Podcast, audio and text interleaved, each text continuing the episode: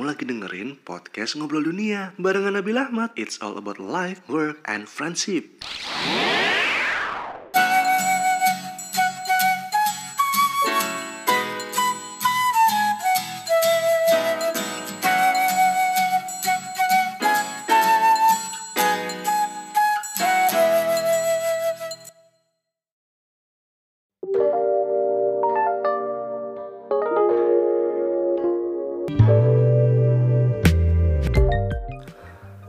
Kabar, balik lagi di podcast Ngobrol Dunia barengan gue Nabil Ahmad Yang ngajakin lo buat ngobrol tentang kehidupan, pekerjaan, dan pertemanan Dan thank you seperti biasa udah dengerin podcast kali ini Dan gue akan nemenin lo untuk ngobrolin sesuatu yang mungkin dan semoga ya bisa relate sama lo, oke? Okay?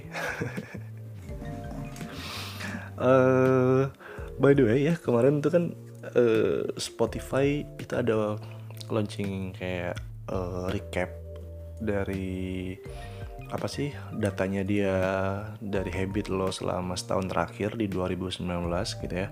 Dan gue ketawa sendiri ketika ada podcast gue yang masuk ke top 5 atau top sekiannya teman-teman gue gitu Guys, thank you banget lu udah ngeluangin waktu buat ngedengerin podcast gue yang gak seberapa ini. Tapi gue appreciate itu dan itu bentuk apresiasi buat gue juga. Ya, thank you banget karena gue bikinnya malam-malam dan gue harus ngedit ya secara omongan gue panjang-panjang dan kadang-kadang banyak yang part-part yang gak ada faedahnya gitu ya. Jadi gue sering banget tuh aduh ini kayaknya dipotong aja deh ini kayaknya nggak usah deh jadi ah, ini kayaknya perlu deh kayak gitu gitu jadi uh, yang lo denger itu adalah uh, beberapa part tuh udah gue potong-potong gitu. Gue gue ilangin sesuatu yang yang menurut gue cuma buat manjang-manjangin durasi gitu kan. Ya. Um, tapi ya di luar itu uh, eh, gue juga so grateful ketika gue udah bikin podcast ini mungkin udah hampir 20 episode kayaknya ya. Dari yang awalnya gue cuma coba-coba untuk ikutan ngeramein dunia podcast ini dan buat uh, apa ya jadi media gue sebagai orang yang dulu pernah siaran radio dan gue kangen untuk siaran radio. Uh, dan sebenarnya sampai sekarang masih pengen siaran lagi gitu. Cuma kayak belum ketemu jalan untuk ke situ dan gue juga masih ragu untuk apply di media radio lagi kayak gitu-gitu sih. Nah ngomong-ngomongin masalah media ini yang mau gue bahas kali ini. Kali ini gue mau ngebahas tentang media rilis. Jadi media rilis itu apa? Jadi uh, kalau misalnya di uh, dunia media ya mungkin media rilis press release ya kali ya. Nah tapi media rilis yang gue maksud di sini adalah sesuatu yang menjadi apa ya? Uh, sesuatu yang bisa menjadi pelarian atau sesuatu yang bisa mengalihkan uh, hal-hal negatif yang ada dalam diri kita ke aktivitas tertentu. Kayak gitu. Nah, gue sebenarnya sempat ngomongin masalah media rilis itu di IGTV gue di Instagram ya. Gue sempat ada posting video waktu itu. Entah gue dapat ilham dari mana tiba-tiba gue kayak malam-malam gabut terus gue bikin video durasi around 30 menit gitu. Dan mungkin buat lo yang belum follow gue boleh dicek di Nabil underscore Ahmad. Di situ gue ada posting video dan lo bisa cek mungkin ada yang relate dari omongan gue di situ tentang uh, beberapa hal yang mungkin tuh bisa uh, bermanfaat buat lo gitu ya. Nah ngomongin media rilis sendiri gitu kan uh, gue sebenarnya terinspirasinya gini. Selain dari kejadian gue sendiri gitu ya uh, gue punya kebiasaan untuk mendeliver uh, atau mendistribute sesuatu yang yang kayak gue beban banget gitu kan buat buat uh, nahan itu semua gitu kan. Karena mungkin gue kan belakangan jarang bersosialisasi dengan orang banyak gitu kan. Gue lebih banyak kerja di rumah. Kemudian gue juga mungkin ketemu orang kalau nggak meeting ya ketemu teman-teman yang memang yang memang punya waktu untuk ketemu gue gitu loh. Nah ketika gue nggak banyak ketemu sama orang itu nggak banyak ketemu sama teman-teman dan gue mungkin juga belakangan emang lagi ngerubah kayak hidup untuk nggak banyak kan nggak banyak hangout ya. Jadi kayak emang emang ya udah benar-benar seperlunya aja gitu loh. Nah di situ kan gue ngerasa uh, apa ya ya jenuh pasti. Kemudian uh, sepi pasti lah ya, ya secara lu cuma di rumah doang dan sendirian gitu kan. Dan uh, tapi masalahnya itu sebenarnya nggak nggak hanya selalu seperti itu gitu uh, apa uh, scamnya. Skemanya itu nggak selalu seperti itu. Dalam artian maksud gue setiap orang tuh kan selalu punya masalah ya nggak? Selalu punya sesuatu yang hal-hal uh, negatif yang ngeganggu pikirannya. Atau uh, banyak sekali beban-beban pekerjaan barangkali atau masalah keluarga masalah relationship gitu kan. Nah dan iya setiap orang menurut gue pasti sudah punya media rilis. Entah itu dia sadari dan disengaja memilih media rilis itu atau ada yang mungkin dia gak nyadar bahwa dia sebenarnya kalau misalnya stres dia pelariannya ke mana ngapain terus uh, ngelakuin sesuatu misalnya. Nah karena menurut gue gini ketika lo bingung nggak punya media rilis ya hidup lo akan terasa berat banget gitu kan. Karena segala sesuatunya tuh numpuk di kepala lo doang. Benar-benar cuma lo pikirin aja. Uh, dan dan dan dan nggak jadi output apa-apa gitu loh dan itu gue rasain ya wah gila. Apa ya? Gue ngerasa kayak belakangan tuh kan gue kayak overthinking luar biasa. Uh, gue memikirkan segala hal uh, berasumsi ini itu gitu kan. Either itu mungkin yang gue pikirin benar atau salah gitu ya. Tapi proses gue beroverthinking itu itu cukup menguras energi gue tapi tidak membuat uh, jadi output yang produktif. Artinya itu cuma ada di kepala gue dan udah kayak gitu aja. Jadi kayak lu bawaannya jadinya kayak stuck. Lu nggak bisa mikir sesuatu yang uh, keren sesuatu yang kreatif sesuatu yang uh, solve the problem gitu loh. Nah itu itu cukup ngeganggu dan tuh nggak nyaman. Gue tahu banget. Apalagi kalau misalnya ini udah nyambungnya ke perasaan ya kan? Nah uh, eh, gue pikir aduh gimana ya ketika gue mau cerita kan mungkin salah satu orang ya mungkin sal, uh, mungkin banyak orang yang berpikir bahwa ya udah media rilis lo adalah curhat gitu kan. Nah ternyata gue pikir ya curhat ya tinggal curhat aja kan. Gue rasa setiap orang tuh punya temen untuk dijadikan teman curhat. Tapi setelah gue belak uh, jalanin belakangan tuh ternyata oh gue tahu ternyata ada orang-orang di luar sana itu yang gue nggak percaya untuk bisa curhat sama sembarang orang. Even itu adalah sahabat gue sendiri. Even itu adalah uh, temen gue sendiri gitu kan. Nah itu semakin jadi-jadi ya kan? Semakin menjadi-jadi ketika lo nggak nggak bisa curhat sama siapa-siapa.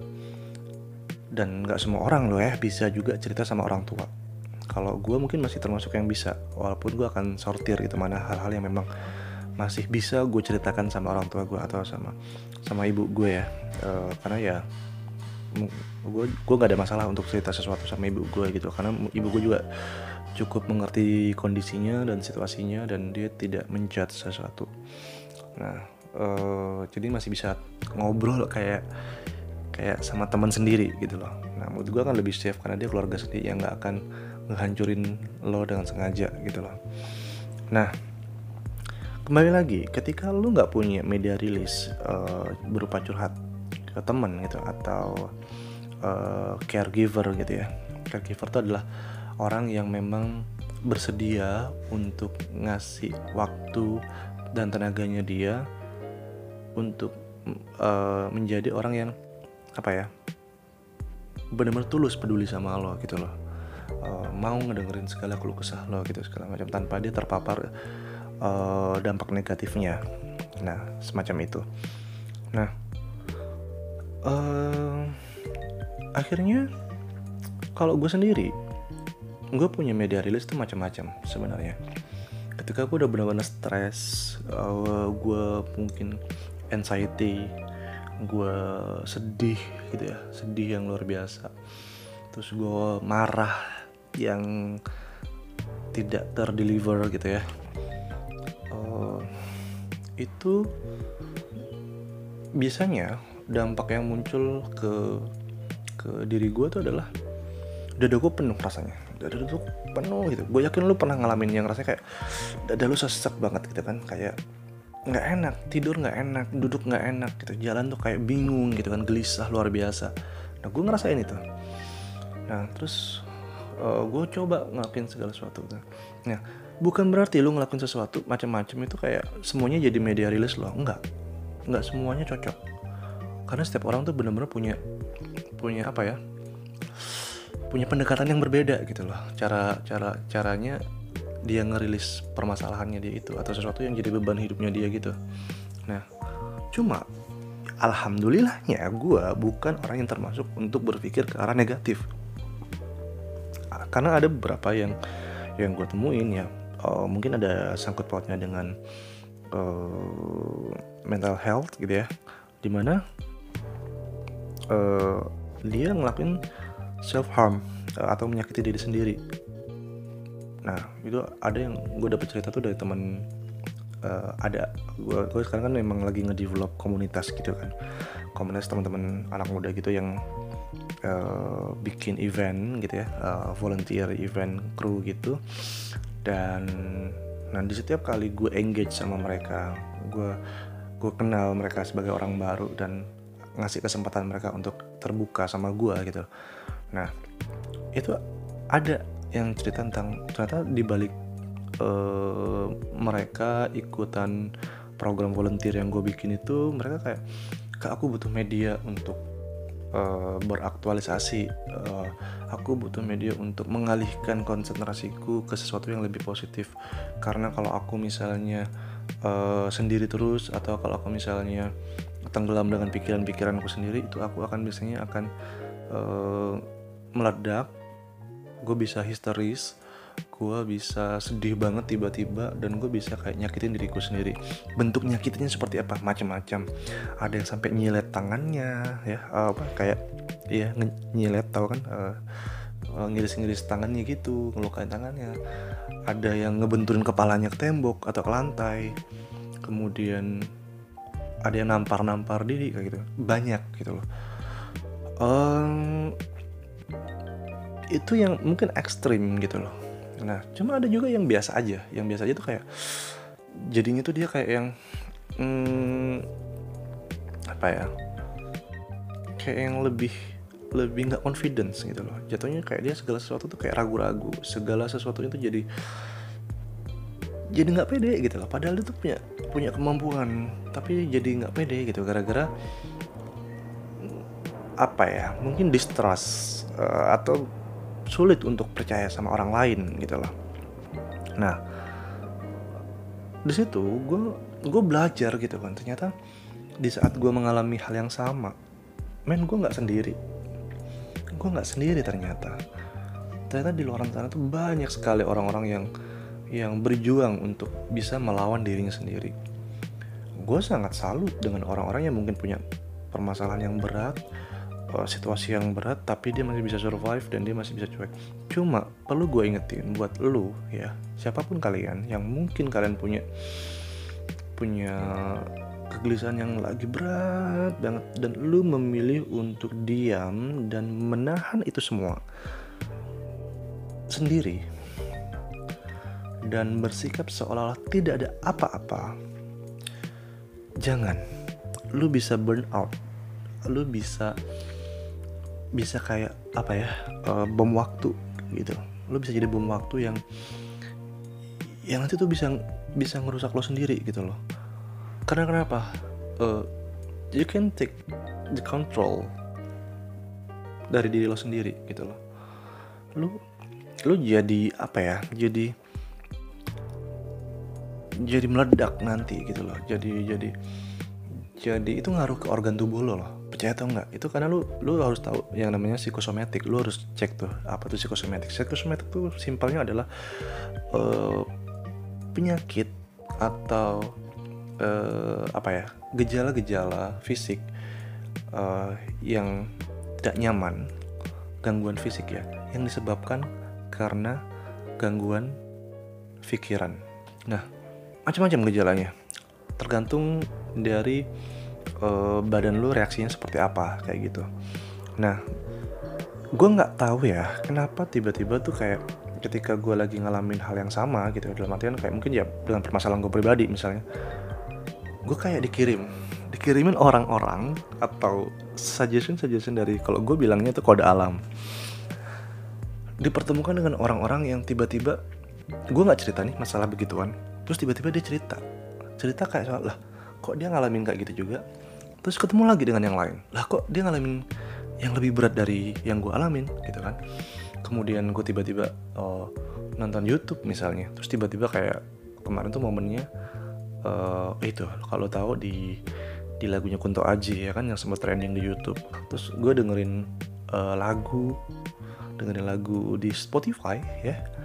Itu kayak tiba-tiba muncul aja gitu playlist yang yang seolah-olah menguatkan lu gitu. Padahal singkat gue ini, ini playlist yang biasa gue dengerin ya gitu. Tapi kenapa tiba-tiba muncul playlistnya tuh urutan lagunya liriknya itu jadi kayak penguatan-penguatan bahwa akan selalu ada siklus seperti itu. Selalu akan ada siklus di mana manusia itu akan ngerasa jatuh manusia itu akan ngerasa sendiri, manusia itu akan ngerasa gagal, manusia itu akan ngerasa tidak ada harganya, manusia itu ngerasa ditinggalkan, kemudian berbagai hal yang lain pokoknya ya. Kenapa?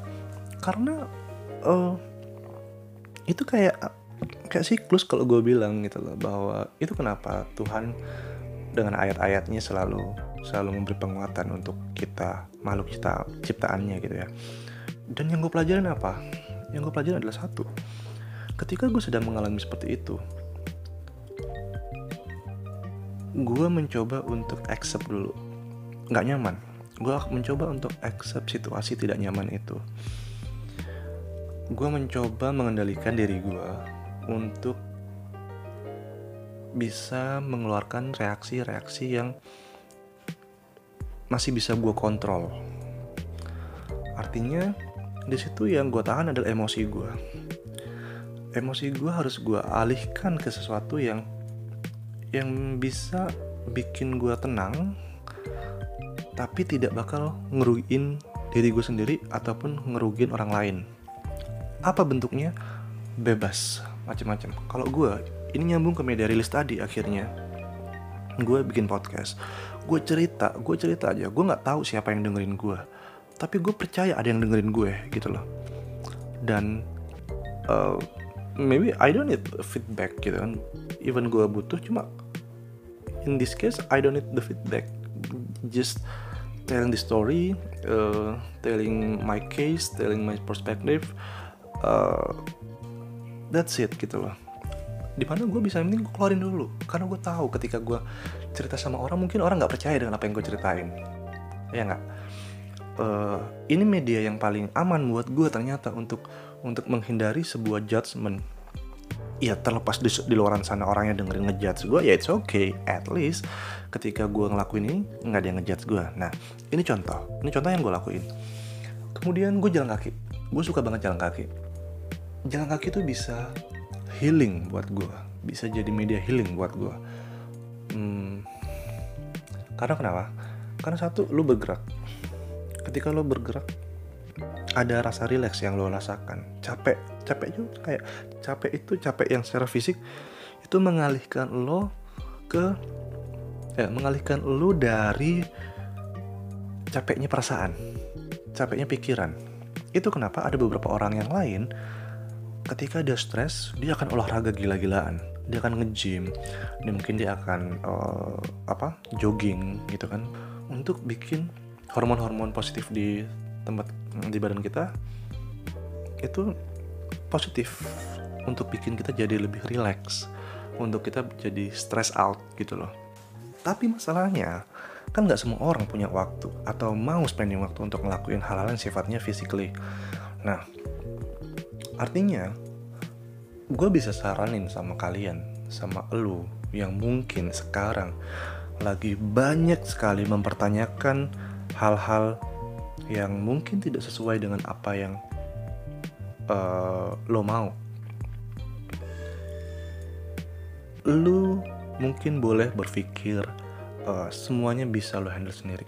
Tapi percayalah akan ada satu titik di mana lu nggak bisa sendiri dan percayalah juga lu juga nggak bisa 100% menggantungkan segala sesuatu itu sama orang lain artinya you you need to take the control dan lu bisa balance ada hal yang lu pegang sendiri ada juga yang memang lu harus delegate ke orang lain gitu loh.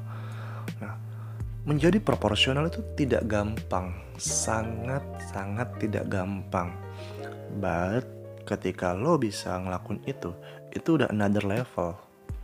Artinya bahwa uh, itu bentuk keren tanda kutip uh, yang lain gitu ya dari sisi lo. Ketika lo bisa ngelakuin itu tuh udah men lu udah ngelawan diri lo sendiri lu udah udah ngelakuin sesuatu yang yang apa ya good decision buat diri lo sendiri untuk ngebawa diri lo ke sesuatu yang positif karena apa? Karena ketika lo nggak bisa take control, jelas lo akan cari hal yang sifatnya shortcut, shortcut untuk uh, stress out. Ya gue nggak tahu. Uh, lo bisa define sendiri yang shortcut itu sifatnya apa. Mungkin kalau yang ekstrim ya kayak narkoba maybe gue nggak tahu.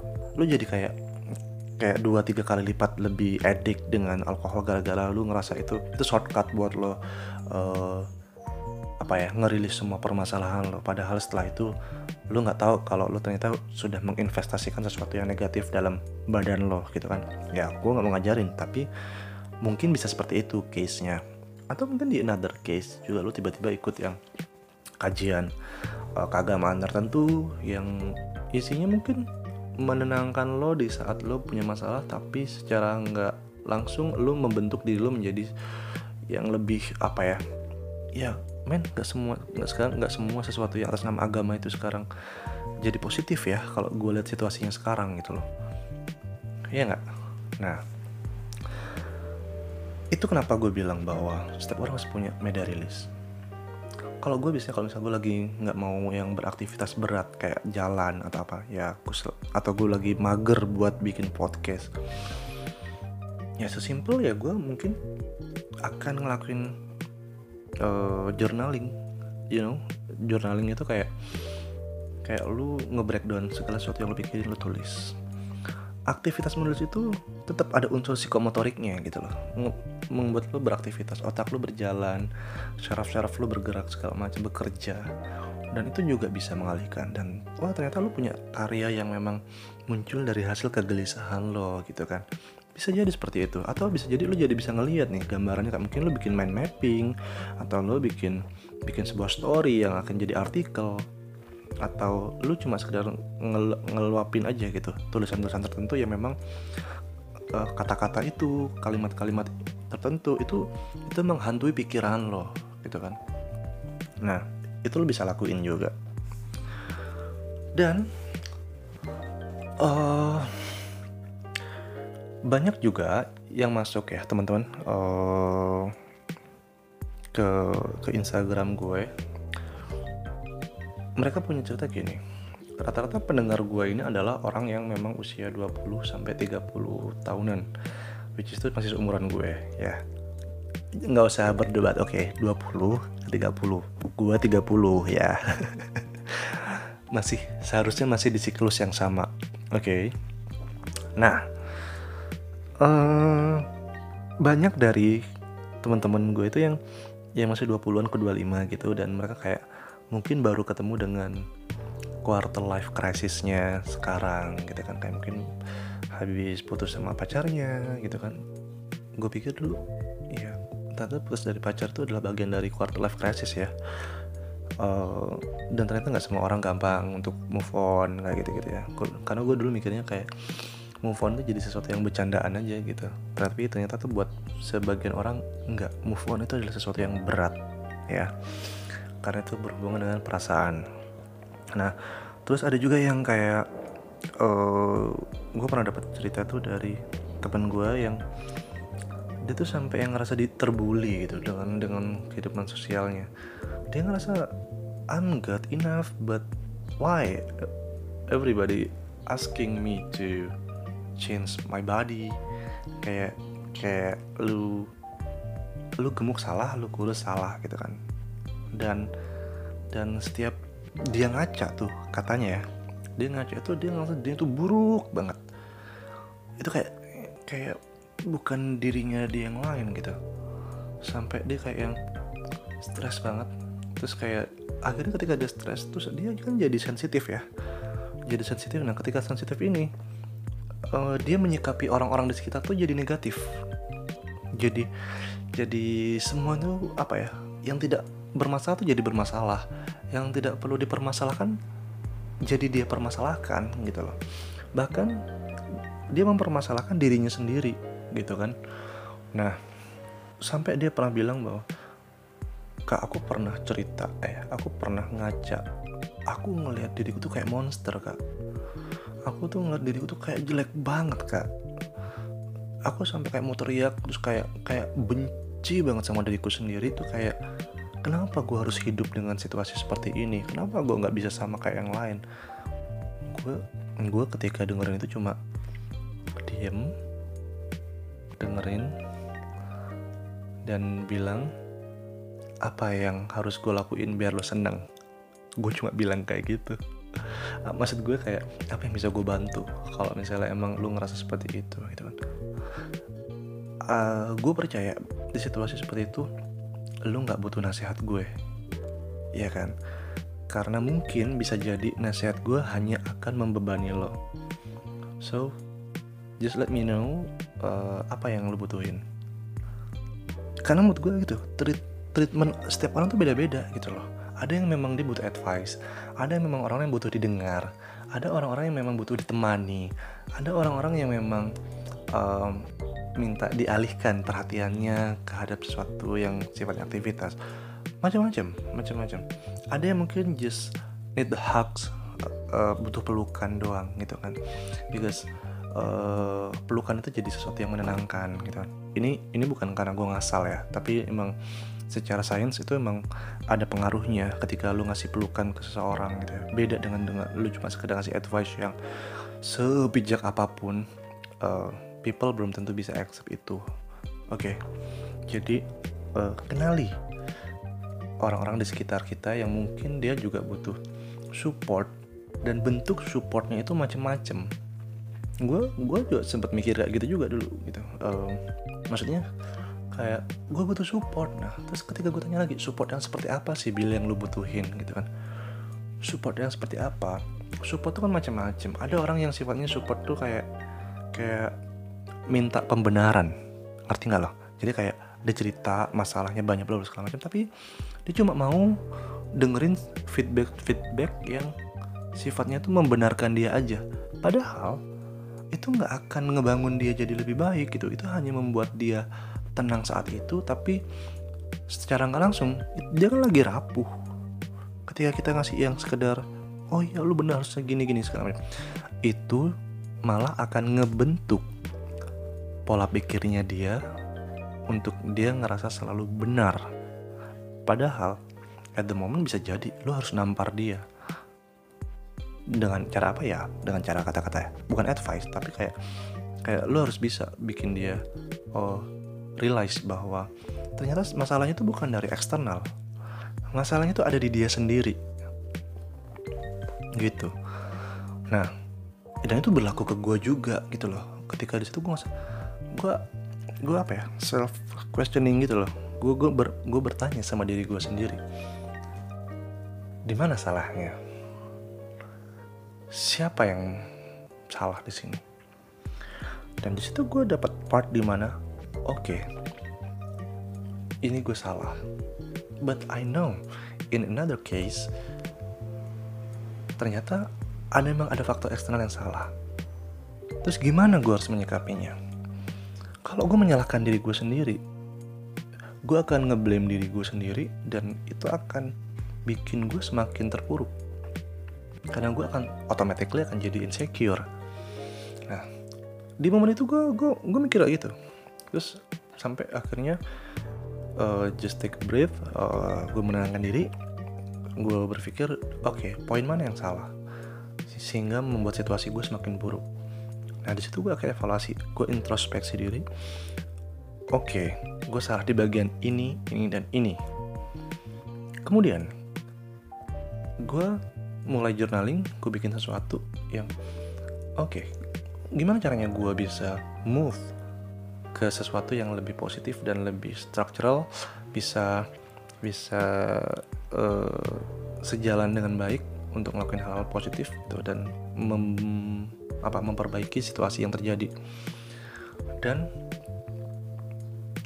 gue nggak mau jadi orang yang terlalu sibuk menyalahkan diri sendiri pada akhirnya walaupun gue salah. Dalam arti maksudnya tadi introspeksi gitu ya. Bukan nggak mau nggak mau disalahkan tapi over blaming itu jadi jadi masalah lain gitu nanti. Nah di situ gue accept. Gue belajar yang namanya acceptance lagi. Uh, gue mencoba menerima semua keadaan gue lihat situasinya dan gue self talk gue ngomong lagi sama diri gue sendiri.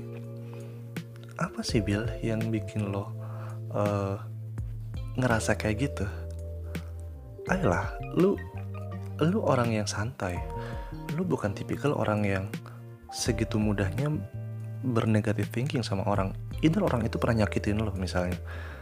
Lu pernah Bill gitu. Gue ini ini ini gue mengutip uh, eh, self talk gue ya, yang yang gue ingat di kepala gue gue ngomong gini sama diri gue Bill lu inget beberapa tahun yang lalu lu pernah jatuh jatuh sejatuh-jatuhnya dipermalukan di apa segala macam. Dan itu menjadi mimpi buruk buat lo selama setahun lebih. Hanya karena uh, lu uh, apa ya melakukan sesuatu yang yang dianggap salah waktu itu.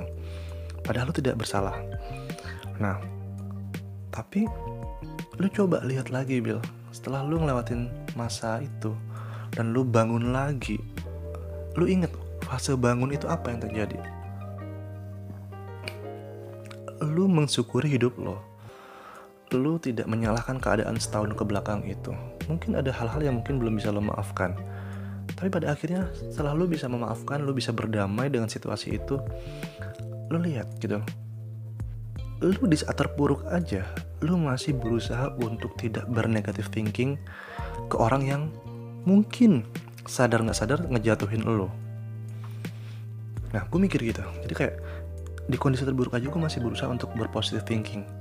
Walaupun terus rasanya tetap nggak enak tuh. Cuma cuma kayak gue nggak mau ada rasa dendam gue nggak mau ada rasa rasa gejolak yang gimana gimana gitu. Gue cuma perlu mencari sesuatu yang oke okay, I need I need the way I need the way I need the way uh, gue harus ke mana gue harus ngapain gue harus ketemu siapa gue harus uh, bikin apa itu selalu ada dalam pikiran gue untuk untuk bilang sama diri gue ini bentuk gue untuk tidak bergantung berlebihan sama orang lain.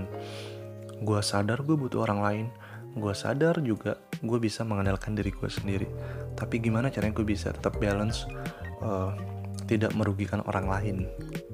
Nah dan berhenti untuk blaming diri sendiri atau blaming orang lain karena itu sama-sama nggak sehat.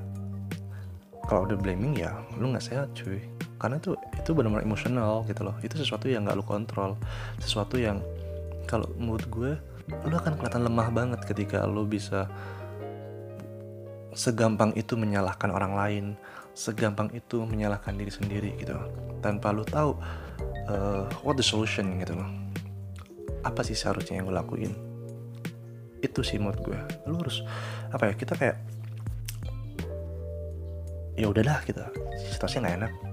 Then what next? What I can do gitu kan. Apa yang bisa gue lakuin lagi gitu.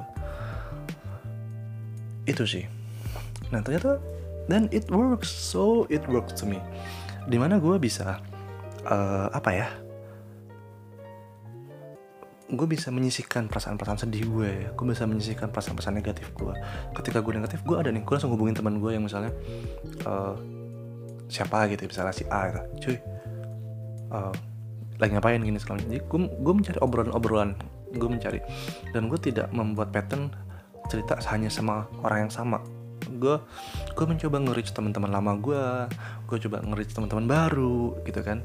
Dan I try to open app apa ya uh, I try to open uh, small thing gitu untuk bisa diceritakan sama orang lain.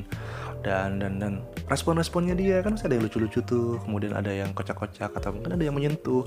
Nah itu membuat kita lupa dengan permasalahan kita. Tanpa uh, harus blaming gitu loh. Ya udah itu jadi kayak itu menurut gue adalah bentuk acceptance kita. Gitu sih ih banyak ya gue ngomong kayak gitu kayak nggak tau mudah-mudahan lu paham yang gue maksud. Uh, mungkin ini topiknya cuma satu dua gitu tapi gue jadi panjang gitu ya jelasinnya. Karena poinnya gitu cari media rilis lo teman-teman. Cari media rilis lo apa yang membuat lo senang dan apa yang membuat lo jadi sesuatu yang lebih positif dan lo bisa mengapresiasi diri sendiri gitu.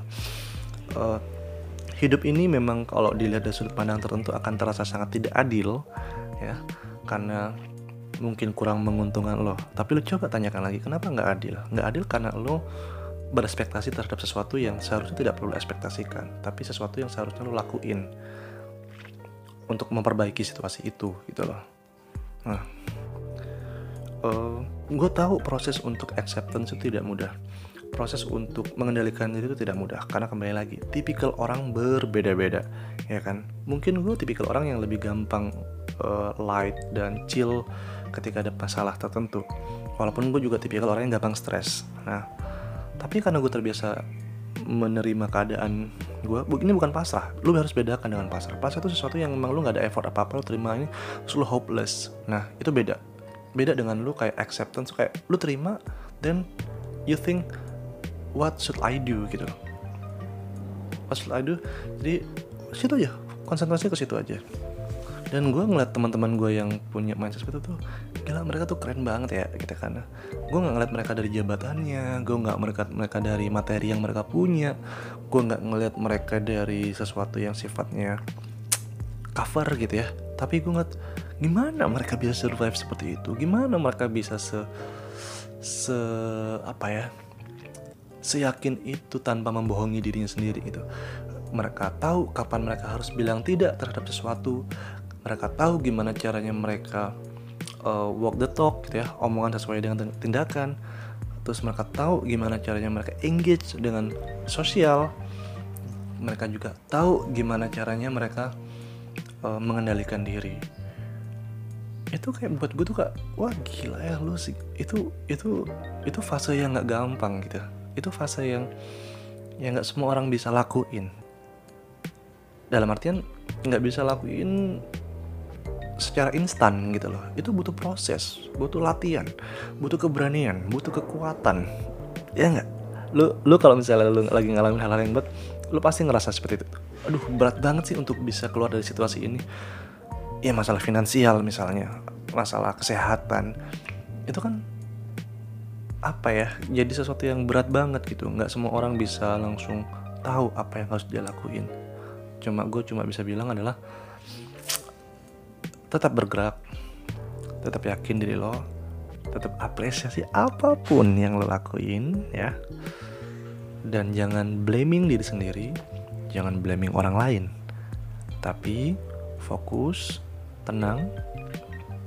Lo adalah orang yang deserve to getting everything in your life. Dan gue believe bahwa kita nggak sendirian Mungkin ada teman yang meninggalkan lo, jangan pernah berpikir mereka meninggalkan lo lagi. Mereka hanya sedang menjalani hidupnya tanpa lo karena kesibukannya, karena situasinya yang belum memungkinkan untuk bareng sama lo. Pun lo juga gitu. Bisa jadi lo yang ngerasa ditinggalin adalah lo yang sebenarnya nggak punya waktu lebih untuk bisa nemenin mereka. Jadi menurut gue terlalu banyak perspektif yang bisa kita cari dari sini dan gak perlu menyalahkan siapa-siapa. Dan buat lu yang ngerasa gak butuh orang lain, jangan. Lu butuh orang lain. Tapi setidaknya lu boleh hidup sendiri, lu boleh dengan memilih teman yang jumlahnya tidak banyak, tapi tetap lu gak bisa hidup sendiri. Percaya sama gue karena lu butuh empati dan empati itu harus disalurkan. Nggak bisa cuma ada di dalam diri kita oh teorinya empati kayak gini. No. Lu harus rilis itu. Artinya kita sebagai makhluk sosial selalu butuh orang lain. Tapi bukan berarti kita selalu bergantung sama orang lain. Kita adalah makhluk yang mandiri tapi bukan berarti kita orang yang antisosial. Itu yang gue percaya. Semoga lu bisa dapat poinnya dari apa yang gue share um, setiap orang punya masalah tapi tidak untuk dibandingkan.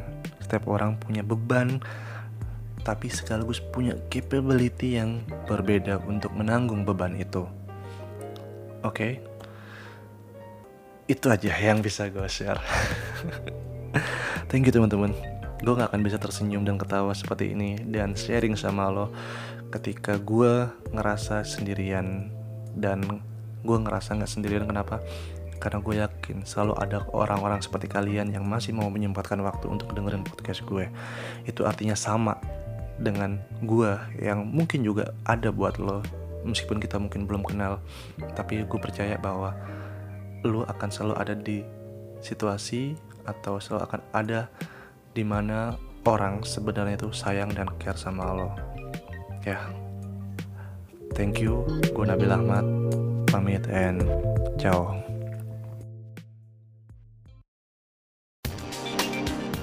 Wow, thank you sudah dengerin podcast Ngobrol Dunia barengan Nabil Ahmad. Kita ketemu lagi di episode selanjutnya. Jangan lupa follow Instagram Nabil Ahmad di @nabil_ahmad. Jangan lupa ya.